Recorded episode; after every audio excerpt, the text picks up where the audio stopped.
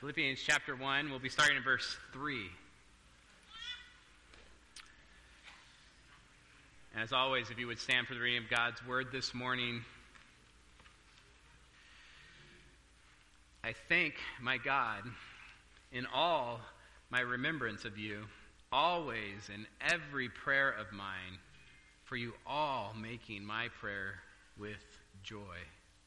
Because of your partnership in the gospel from the first day until now, and I am sure of this, that he who began a good work in you will bring it to completion at the day of Jesus Christ. Let's pray. Dear Heavenly Father, our God, our Lord, God, I pray this morning as we come to this text, Lord, as we, we see this example that Paul is giving us of a, of a joy filled life despite the circumstances, despite being arrested, chained to a Roman guard. We see that Paul, reflecting on the past, living in the present, and having such a confidence about the future, Lord, was joy filled. God, I pray that this is a, a mark of our church, Lord, mark of, of the members, of the people that are a part of this church, Lord, uh, that they're marked by this same type of joy. God, as we foresee hard times, maybe persecution, maybe uh, the culture, or the government, uh, whatever, Lord, uh, attacking the church, Lord, I pray that we have this same spirit, the spirit that was in Paul, the Holy Spirit that produced joy despite trials. God, I pray that for our church. I pray that we are a witness that true joy only comes from you, that you're the source, that that would be a testimony. Be with us this morning, Lord, as we continue to walk through this book. In your Son's name, amen. You may be seated. Today we are going to finish up the sermon, really, I started last week, looking at Paul as an example of joy. I said this last week that the, the book of Philippians is really a book of joy. It's often called the epistle, which means letter, the letter of joy. And, and this is a good thing because we are increasingly living in a joyless society. A society that's being marked more and more by anger, bitterness, frustration, hate, worry, fear, and probably more than anything else, uncertainty. In fact, as I was getting prepared this week for this sermon, I just happened to look up the depression rates in America, guessing that they were, were high, especially after 2020. And I, I just wanted to see how high, and I came across a, a Gallup poll uh, on the subject of depression. And according to this poll, in 2015, about 10% of the population was clinically diagnosed as depressed. That's one in 10 Americans were clinically diagnosed as depressed, uh, either diagnosed or being treated for depression. Again, that's 2015. Do you think that number has gone up or down in the last eight years?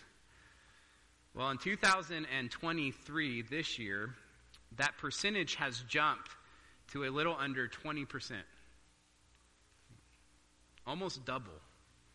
Meaning, about 20% of Americans are currently diagnosed or being treated for depression. That is one out of five people.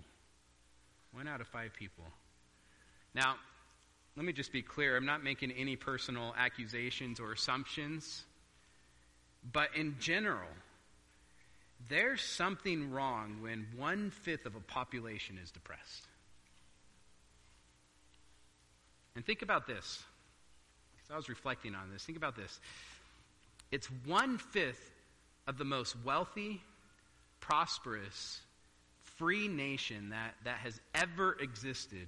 One fifth clinically diagnosed as depressed when I was reflecting on this and just kind of meditating, thinking about this, this number, it really just reminded me that circumstances cannot produce joy. Circumstances cannot produce joy. Otherwise, we would be the most joy filled nation that's ever lived. With all the comforts, opportunities, and wealth we have, but we're not. Again, circumstances cannot produce joy. It can produce temporary happiness or maybe better yet, fleeting pleasures, but it can't produce true, lasting, satisfying joy. Because that type of joy can only come from a relationship with the Lord. And Paul really is a living example of this kind of joy. Remember, Paul wrote the letter, the epistle to the Philippians, because he wanted them to know that despite his circumstances, under house arrest, falsely accused, not knowing his fate, despite his circumstances, he was joy filled. In fact, joy is just all over the book of Philippians. It's, it's just a word that's used over and over again, and, and, and Paul's joy just comes off the pages. This is a joy filled man, and he wanted the Philippian church to be a joy filled church. Therefore, it should come as no surprise that right after Paul's formal greeting, he starts this epistle with joy and gratitude. Verses 3 through 8 are all about Paul's joy, gratitude, and love for the Philippian church. And as I said last week, we really get to see a glimpse into Paul's heart. And here's what I'm excited about. Again, we live in an increasingly joyless society Therefore, if we as a, a, church follow Paul's example as Christians, trusting God to the point of having a, an unshakable joy, people are going to notice. They're going to want to know what we have. And that's just a, a great opportunity to point them to Christ, the source of our joy. So, in Philippians 1, verses 3 through 6, Paul really gives us three examples of how to live a joy filled life as a believer. Paul, joy in thinking about the past, Paul's joy in his partnership in the present, and Paul's joy in his confidence in the future. We have past, present, and future in these three verses. And we learned last week that, that Paul chose, he put effort, he chose to take thoughts captive. He chose to dwell on the good in people, not the bad. He believed the best in people. He didn't let past offenses or past hurts consume him. He wasn't bitter.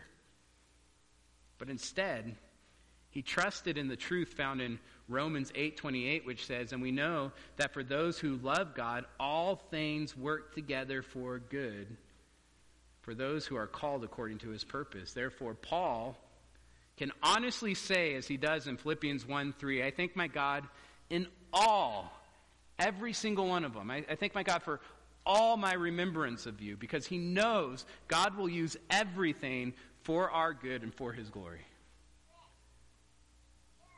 Paul chose to dwell on the good in people, not the bad. He chose to trust in God's sovereignty rather than dwelling on past hurts.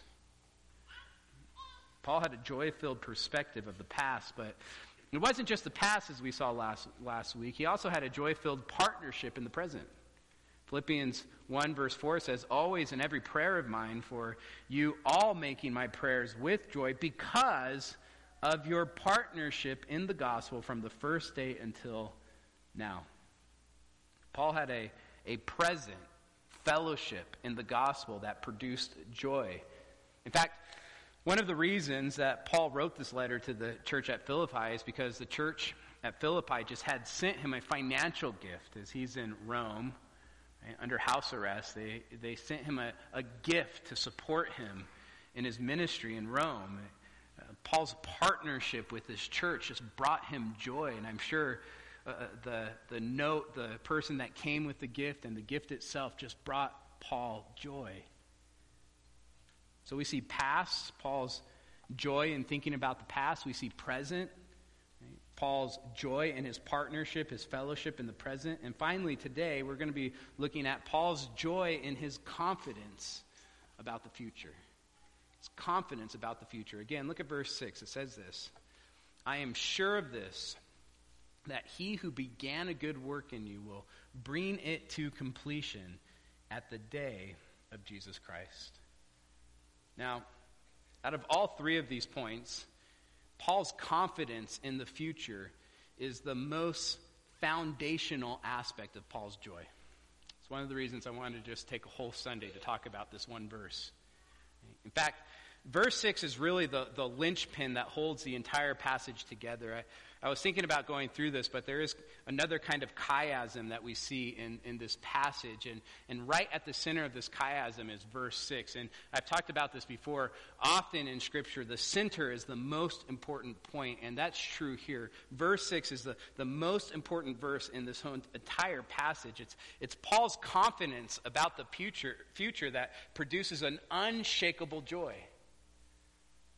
If Paul didn't have a confidence about the future, it wouldn't matter what he thought about the past. If he didn't have a confidence about the future, it wouldn't matter what he did in the present. If he wasn't sure about the future, his joy would be unfounded and shallow. Therefore, verse 6 is the linchpin that holds everything together in this passage. So let's finish the sermon we started last week by just looking at this last point. Paul's joy in his confidence in the future. Again, verse 6, if you would look at it, it says this And I am sure, I am sure of this. Now, the Greek word translated sure is peitho, which it's a common word in, in the New Testament. It's used 52 times in the New Testament. It has a connotation of being persuaded. I am persuaded or being convinced right? I am convinced or being sure, being sure of something. It, it can also be translated confident. Paul had a confidence, and this is how the NASB translates it. It says this For, for I am confident of this. Paul had a confidence of the future, and, and it was this confidence that sustained his joy despite the circumstances that he found himself in. In fact, the word sure, confidence, is in the perfect tense, meaning his confidence about the future had an ongoing effect in Paul's life. It kept him joy filled even in trials. He was so confident about the future that his joy was unshakable. Again, verse 6 And I am sure, absolutely sure, I'm sure of this, that he who began a good work in you will bring it to completion at the day of Jesus Christ. Paul had a joy because he knew that, that he, God, that, that he who began a good work, referring to salvation, in you, the you is plural in Greek, meaning y'all, right? Everyone that he's talking to in the church, the individuals within the church. He who began a good work in y'all will bring it to completion. Philippians 1 6, therefore, is, is one of the clearest verses in all of Scripture on the doctrine of the perseverance of the saints. The perseverance of the saints. That no one whom God has brought to himself, whom God has saved, will ever be lost. Again, verse 6 is just clear. Who he who began a good work in you will bring it to completion. Now, Paul is confident about this, and here's why. Simply, salvation is a work of God, not ours. God is working in this verse, not man. He began a good work. Therefore, he will bring it to completion. It's God's work. Listen, if salvation depended on us, we could have no confidence we would mess it up. So Paul is making it clear God began a good work, therefore, he will bring it to completion. One theologian put it this way God has no unfinished works. The God who saves is the God who justifies, sanctifies, and glorifies. The God who begins is the God who completes. Paul's confidence comes because he knows that salvation is a work of God from beginning to end. Salvation, past, present, and future, it's all, all of it, a work of God. Now, remember Lydia? We, we talked about her two weeks ago as we talked about the, the church in Philippi getting planted. We talked about her salvation. She was the first convert of the Philippian church, meaning she's part of the y'all, right? In verse 6, he who began a good work in y'all, right? Lydia is part of that. Listen to what Luke writes in Acts 16 14. It says this, verse 14. One who had heard us was a woman named Lydia from the city of Thyatira, a seller of purple goods, who was a worshiper of God. Listen to this. The Lord opened her heart to pay attention to what was said by Paul. In other words, Paul shared the gospel. Lydia believed. It was her belief, she believed. But Luke makes it clear that her belief, her faith came because God opened her heart. Otherwise, the gospel would have fallen on deaf ears. It was God who softened Lydia's heart, and the result was belief. And this is true for every one of us. This is true for every one of us. If God didn't soften our hearts, we would have never believed. We would have never understood the gospel. Therefore, even our faith is a work of God. Even our faith is a gift from God. And Luke wants to make this very clear. In Acts 11 18, he writes this When they heard these things, they fell silent and they glorified God, saying, Then to the Gentiles also God has granted, the root of that Greek word is gift. He has gifted repentance that leads to life. The repentance that leads to life came from God. He granted repentance to the Gentiles, it was a gift. Acts 13 48 says this And when the Gentiles heard this, they began rejoicing and glorifying the word of the Lord. And as many as were appointed to eternal life believed. God softened their hearts, He opened their hearts like Lydia, and they believed. Again, even our faith is a gift of God. And Paul makes this extremely clear in Ephesians 2 8, where he says, For by grace you have been saved through faith, and this is not of your own doing.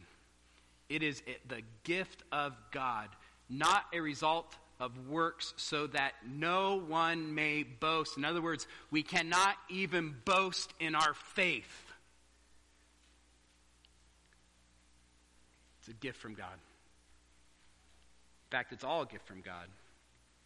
Grace, we've been saved through faith. All of that comes from God. Verse 10 For we are his workmanship. Does that sound familiar? Remember Philippians 1 6. He who began a good work. For we are his workmanship, created in Christ Jesus for good works, which God prepared beforehand that we should just walk in them. I want to be clear. Our salvation is a work of God. It's a work of God. And this work didn't start when we put our faith in the Lord. It started well before then. The Bible makes it clear it started way, way before then. It started in eternity past, before the foundations of the world. Ephesians 1 3 says this Blessed be the God and Father of our Lord Jesus Christ, who has blessed us in Christ with every spiritual blessing in the heavenly places, even as he chose us in him before the foundation of the world, that we should be holy and blameless before him. In love, he predestined us for adoption to himself as sons through Jesus Christ, according to the purpose of his will, to the praise of his glorious grace. God chose us before the foundations of the world. He predestined us for adoption. He opened up our hearts that we would hear the gospel and believe. Therefore, we can't boast in our salvation. God gets all the credit in every aspect of our salvation, even our faith. J.A. Motyer writes this No one would be saved had not the Lord been moved by his own spontaneous and unexplained love to choose his people before the world was, and at the decisive moment to open our hearts to hear, understand, and accept the word of truth, the gospel of our salvation. Therefore, Paul can say in Philippians 1 6 with certainty, and I am sure of this, that he who began a good work in you, right, he who chose you, predestined you, called you, softened your heart, will bring it to completion at the day of Jesus Christ. This is why Paul is so confident. Because salvation isn't a work of man. Listen, we would mess it up. Andy used to say all the time, I just remember this if, if I could lose my salvation, I'm sure I would. it's a work of God. We are His workmanship. That word means like masterpiece. It's like a painter painting a, a painting or a, a person making a sculpture. I mean, God started this work, He finishes it. We are His workmanship. Turn with me to Romans 8:29. Romans 8:29. I was reflecting on this because Philippians 1:6 is one of the clearest passages on the perseverance of the saints that those that are saved will make it, will persevere. God will keep them. And so I started thinking about other passages that just clearly teach this doctrine. And Romans 8 is one of the clearest. And, and it hit me as I was kind of reading through Romans 8 and reflecting on it, it is that Romans 8 is just a, a, a greater explanation of uh, Philippians 1 6. Paul takes the same truth that's found in Philippians 1 6 and he's just expanding on it in Romans 8. Let me, let me show you what I mean. Look at, look at Romans 8, verse 29. He says this For those whom he foreknew, he also predestined to be conformed to the image of his Son, in order that he might be the firstborn among many believers. And those whom he predestined, he also called. And those who, whom he called, he also justified. And those whom he justified, he also glorified. Now, let me ask the question who's acting in these two verses? God. Over and over and over again, God foreknew, God predestined, God called, God justified, God glorified. Salvation is an act of God, not man. We are His workmanship. Then Paul asks this question, verse 31.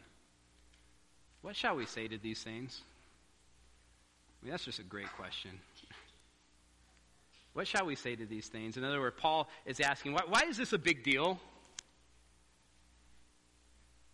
I mean, it's, it's this type of, of talk that splits churches, Paul. Just mention the words election and predestination, and people start to get nervous. But Paul has no problem bringing these subjects up at all. They're, they're just common themes throughout the writing of Paul. Why? Why? Well, he's going to tell us. Why, why does he teach these truths? Well, in Romans 8, he tells us why, and it's just this If God is for us, who can be against us? Did you hear that? If God knew us, loved us, chose us before the foundations of the world, before creation, in, eternity past, who can be against us?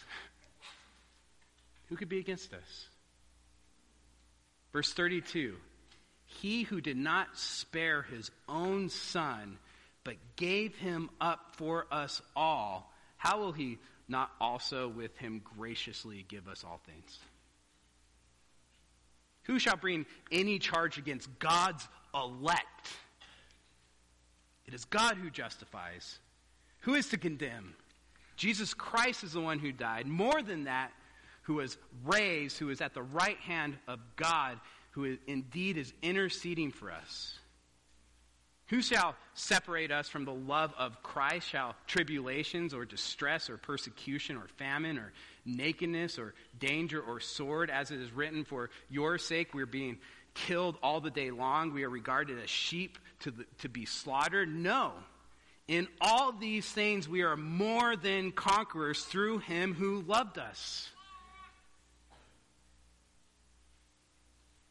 Again, this is all predicated off of God's love, God's action, God's work. Therefore, in verse 38, Paul can say this For I am sure. Does that sound familiar? Same exact Greek word. I am confident in this. I am persuaded. Same Greek word as Philippians 1 6. For I am sure that neither death, nor life, nor angels, nor rulers, nor things present, nor things to come, nor powers, nor height, nor depth, nor anything else in all of creation will be able to separate us from the love of God in Christ Jesus our Lord. This is why Paul is so confident. Because it's God's work, not ours. Listen, again, if salvation depended on man, no one would be saved. He makes this clear in Romans 3 no one seeks God. If salvation depended on man, no one would be saved. If perseverance, staying saved, depended on us, we, would, we should have absolutely no confidence whatsoever. But Paul says, I am sure, confident. Ephesians 6 1 that he who began a good work in you will bring it to completion. Therefore, God gets all the glory. He gets all the glory for both our salvation and our perseverance. It's His work. Just listen to the doxology at the end of Jude. I love this doxology. I read it all the time. In fact, I was at a funeral yesterday and God just put it on my heart as I was closing in prayer just to read it. Jude 24, it says this Now to him who is able to keep you from stumbling and to present you blameless before the presence of his glory with great joy. He gets the glory, we get the joy. Did you know that? God's glory brings us joy. God's made us to worship Him. Therefore, when He glorifies Himself, when, when we see His glory, we find joy. Meaning, the most loving thing God can do is glorify Himself because it's our greatest joy. He gets the glory, we get the joy, and He will make sure that happens. To the only God, our Savior, through Christ Jesus our Lord, be glory, majesty, dominion, and authority before all time and now and forever. Amen. Just amazing. Now, before we move on to the second part of this verse, we need to ask why is this so important to Paul? Why is this truth so foundational to Paul's joy? And I think the answer actually is pretty simple, and I hope it's encouraging to many of you. Remember the context of, this epistle. Where was Paul writing this letter? From Rome, right? Under house arrest. In fact, when you read the book of Acts, you'll see that the first part of Paul's ministry, his, his, uh, his missionary journeys, the first part, he moves around everywhere freely, directed by God, and kind of goes from city to city to city. But the second half of Paul's ministry, he's arrested in Jerusalem, and from that point on, he's going wherever God has him through the guards that he is uh, attached to. he, he doesn't have the freedom to go where he wants to the second half of the book of Acts. So, my question is how much influence does Paul have on the Philippian church at this point? Not very much. He doesn't even know if he will ever see them again. And back then, letters took a long time to get from point A to point B. There wasn't any Skype. He couldn't Zoom call them or even just pick up the phone, call them, or text them, right? And remember, Paul loved this church. Paul absolutely loved this church. These are people that were so close to him. In fact, Philippians 1 8 says this I, I yearn for you. I yearn for you all with the affections of Christ Jesus. These were spiritual brothers and sisters. In fact, these were spiritual sons and daughters of Paul. He absolutely loved them. Paul loved this church, and, and he knows the devil is going to attack them.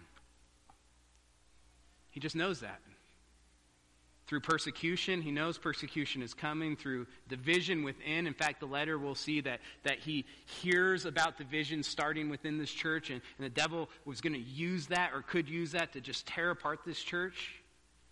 Through false teaching. We see that in this letter too. There, there's all these major threats that, that the devil is going to use to try to tear apart this church, this young church, and, and Paul is stuck in Rome.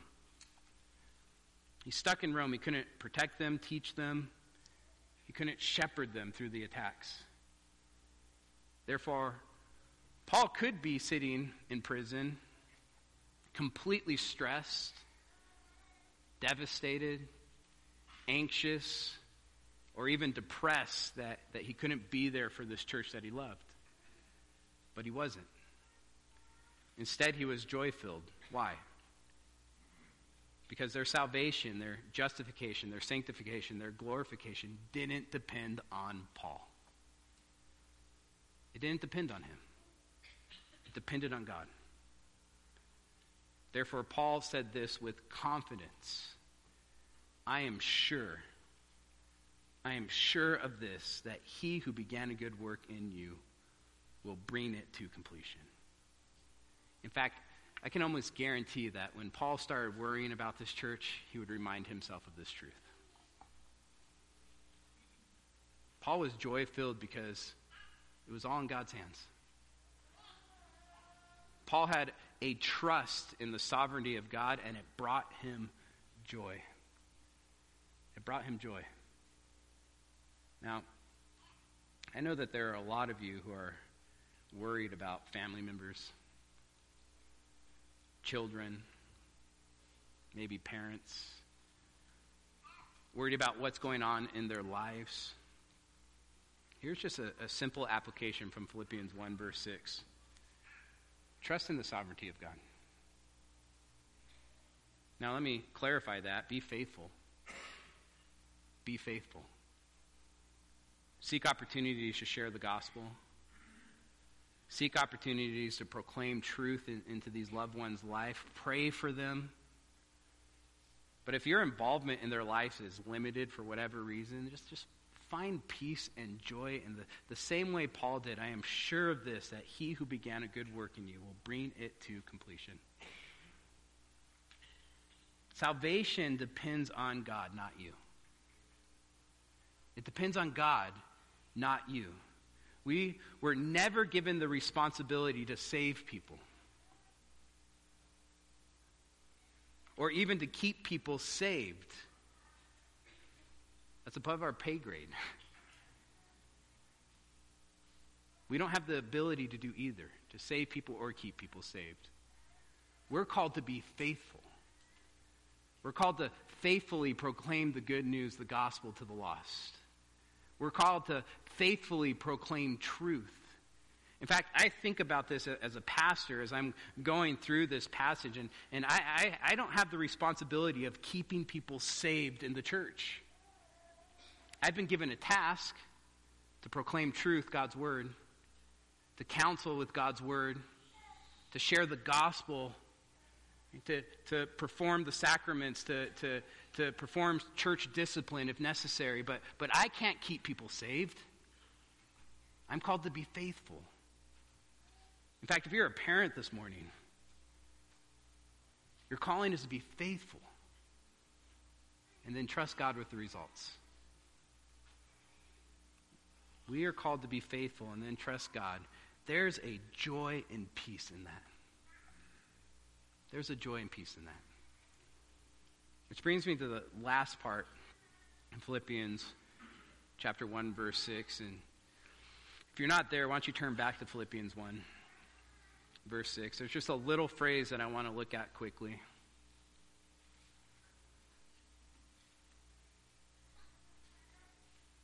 Paul says this I am sure, confident, I am sure of this, that he who began a good work in you will bring it to completion in this phrase at the day of Jesus Christ. With this one little phrase, Paul gives us the essential reason for his joy, and, and it's simply this God's work cannot be stopped. God's work cannot be stopped. One of the things I actually am surprised about in the book of Philippians and studying it as a whole was just the, the repeated theme of Jesus' second coming. It's not something I typically think of when I think of the book of Philippians. But you should, we should, because it's a core theme that we see over and over and over again in the book. Let me just show you what I mean. Again, Philippians 1 6 says this I am sure of this, that he who began a good work in you will bring it to completion at the day of Jesus Christ. Turn to Philippians 1, verse 10 now.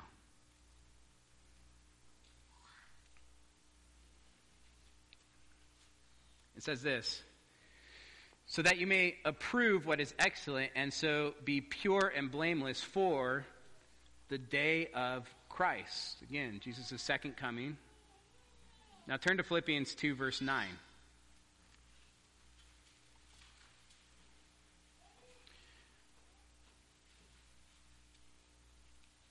This is familiar to us. It says this Therefore, God has highly exalted him. This is about Jesus and bestowed on him the name that's above every name, so that at the name of Jesus every knee should bow in heaven and in earth and under the earth, and every tongue confess that Jesus Christ is Lord to the glory of God the Father. Now turn to Philippians 2:16.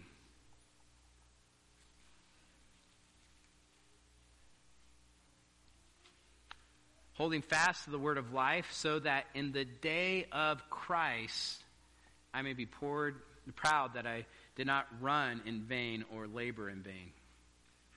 Now turn to Philippians 3:20.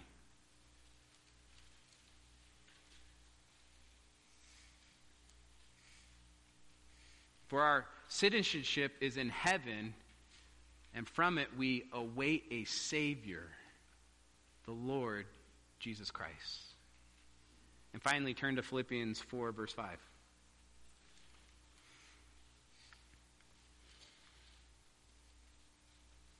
It says this Let your reasonableness be known to everyone. The Lord is at hand. Listen, the, the, the book of Philippians is a joy filled book. That's obvious, but it's also a future oriented book. And I don't think you can separate those two things. Paul was joy filled because he knew, he was sure that no matter what happened in the present, the future was certain. Jesus is coming back. We will be spending eternity with him. To live is Christ, to die is what? Gain. This is why Paul was, was so joy filled despite his circumstances. I mean, you can't, you can't do anything to a man that says to live as Christ, to die as gain. What are you going to do? Kill him? Gain. gain. Listen, Paul always interpreted the present in light of the future. Did you hear that? Let me say it again. Paul always interpreted the present in light of the future, and because of this, nothing could rob him of his joy. Let me just give you one example of what I mean. Turn, or you, you can turn, turn to 2 Corinthians 4, verse 17.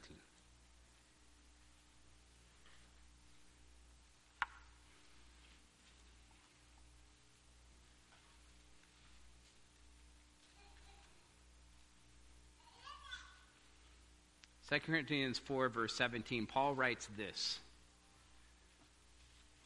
Amazing statement for this light and momentary affliction.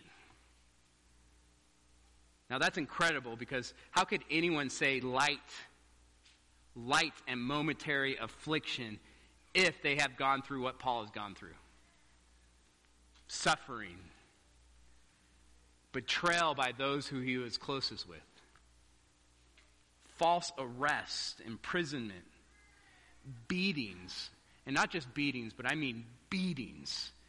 Once stoned, to the point where they thought he was dead, dragged him outside of the city and he wasn't. I mean, this man had to have been so scarred because of, of the beatings he's had. Shipwrecked three times. And Paul calls it light and momentary affliction. How is that? How, how could you say that? Here's how because he was sure of the future. Verse 17, for this light and momentary affliction is preparing us for an eternal weight of glory beyond all comparison. Do you see the word light and weight? Compared to, to what is coming, all of it is light. It's not even comparable. I mean, that verse tells you how great eternity is going to be right there. The suffering that happens in this life doesn't even compare to the joy we'll have in the next. In comparison, Paul calls it light and momentary. Our future is so sure. That means we can have joy in trials, joy in suffering. Because Jesus is coming. And when Jesus comes, he will right all wrongs. You know, that, that's the main reason why we can just let past offenses go. We talked about letting past hurts and offenses go. You can let those go. You can take them captive and say, I'm not going to think about them because we know that they will all be taken care of one day. You can say, God, I'm just trusting you with it. He will destroy all enemies. That's a scary thought, by the way. We're increasingly getting more and more people that feel like enemies within our country. Enemies of the gospel, enemies of the church. And, for a lot of us, I, feel a bitterness and anger towards these people. We should have a righteous pity and fear for what they're going to have to face one day. And love and hope and wanting to share the gospel with them.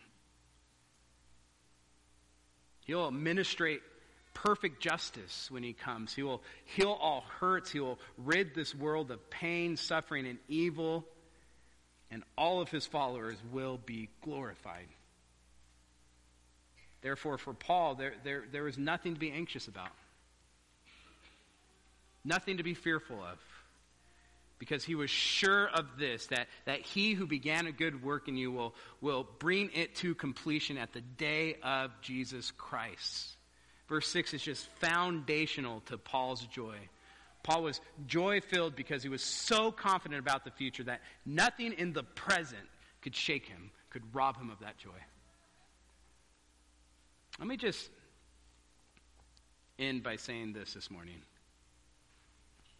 I know there's been just a major shift in our culture within the last couple of years, and I think every single person feels it. Again, one fifth of Americans are being treated for, for depression right now, almost, almost doubled within eight years. And if you're watching the news, it's not going to help. And listen, I, I get it. I get it. There is a lot of uncertainty, fear, and anxiety about what, what the future holds in this country alone, not just the world. But listen, if Jesus is coming back, which he is, we as Christians have absolutely nothing to fear. Here's the application this morning sleep, sleep well tonight, be joy filled. Turn the news off sometimes. Remember that for those who love God, all things work together for good. We should have no fear about the future because God is completely sovereign over it. And just in case you don't know, He's revealed the ending. He wins. That's my, my summation of the book of Revelation. I just preached it. Don't ever say I didn't preach through the book of Revelation. He wins. And because he wins, we win. Let me, let me just say this, and I want to end here because if you're not a, a true Christian this morning, for those that haven't put their faith in Christ, you, you don't have that confidence. Today is the day of salvation. Trust in Him. He came, He lived a perfect life, a life we couldn't live. He didn't mess things up. He died on the cross for our sins. He was raised on the third day. He's coming back one day, and, and if you don't have faith in him, you, you should be terrified of that. So trust in him. Put your faith in him. Follow him.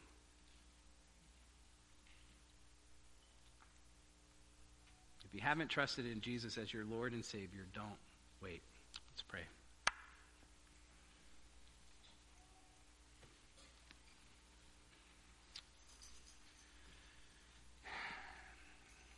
Dear God, our Father in heaven, Lord, we again come to you with humble hearts, Lord. The thought that our salvation spans eternity, from eternity past, guaranteeing an eternity future. God, that's an amazing thought. That you would love us despite us, that there was nothing in us. Yet you brought a softened heart to our hearts. You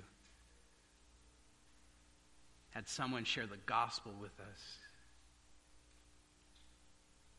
You awoken a, a dead soul that we would put our faith in you. You would send your son to, to pay for our sins. You would give us the Spirit living within us, which is a guarantee, Lord, that we will be with you in eternity. God, I pray that we have a confidence about the future that would take away all worries, all anxiety about the present. That we trust in you and your sovereignty, your goodness, your wisdom. A, a trust that would carry us through any trial, singing praises to you as we walk through it. In your Son's name, amen.